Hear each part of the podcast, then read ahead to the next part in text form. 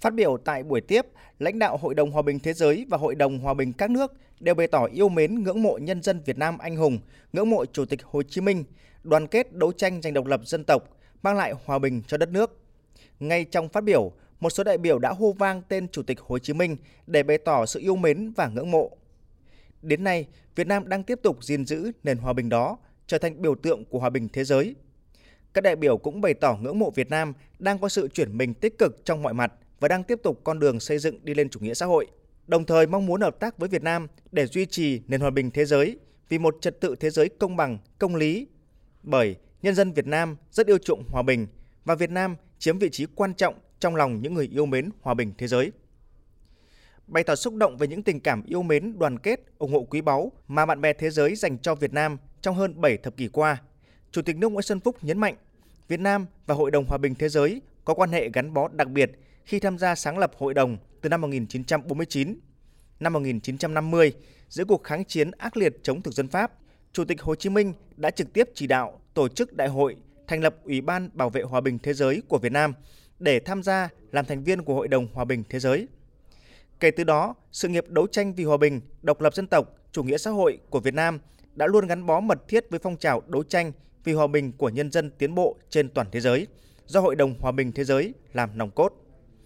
Chủ tịch nước Nguyễn Xuân Phúc khẳng định Đảng, Nhà nước và nhân dân Việt Nam luôn coi trọng, ghi nhớ sự ủng hộ, đoàn kết mạnh mẽ và giúp đỡ quý báu của các tổ chức dân chủ, tiến bộ quốc tế, trong đó có Hội đồng Hòa bình Thế giới và các tổ chức thành viên đối với quá trình Việt Nam đấu tranh giành độc lập dân tộc trước đây cũng như trong công cuộc xây dựng và bảo vệ đất nước ngày nay.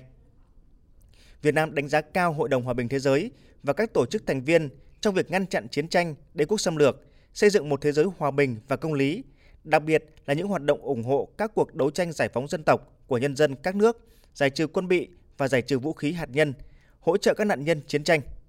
Chủ tịch nước Nguyễn Xuân Phúc chân thành cảm ơn Hội đồng Hòa bình Thế giới đã tích cực ủng hộ Việt Nam tại các diễn đàn quốc tế và hỗ trợ nạn nhân chất độc da cam dioxin Việt Nam. Nêu bối cảnh thế giới hiện nay còn nhiều tiềm ẩn nguy cơ đe dọa hòa bình, ổn định và phát triển, trong đó có cả những tranh chấp thế giới. Trong đó có cả những tranh chấp biên giới, xung đột chủ quyền lãnh thổ.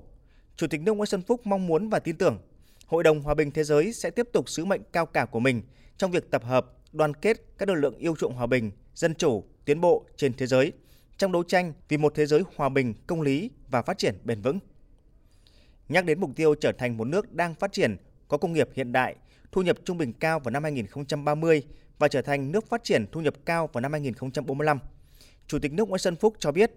để đạt được mục tiêu đã đề ra, Đảng, Nhà nước và nhân dân Việt Nam tập trung phát huy nội lực của toàn dân tộc là yếu tố quyết định cùng với chủ động hội nhập, tranh thủ nguồn lực quốc tế là quan trọng.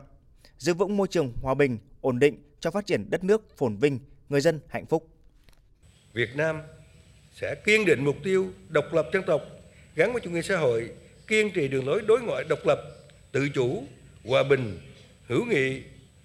hợp tác và phát triển, đa dạng hóa, đa phương hóa quan hệ đối ngoại, chủ động và tích cực hội nhập quốc tế, bảo đảm cao nhất lợi ích quốc gia dân tộc trên cơ sở các nguyên tắc cơ bản của hiến chương Liên Hiệp Quốc và luật pháp quốc tế. Với tinh thần như vậy, chúng tôi rất mong Hội đồng Hòa bình Thế giới và tổ chức dân chủ quốc tế, các lực lượng hòa bình tiến bộ trên thế giới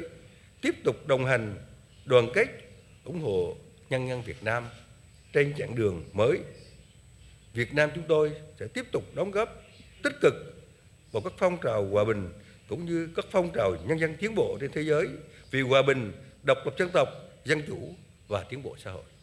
Sự đoàn kết, ủng hộ quý báu và các đồng chí và các bạn đã, đang và sẽ dành cho Việt Nam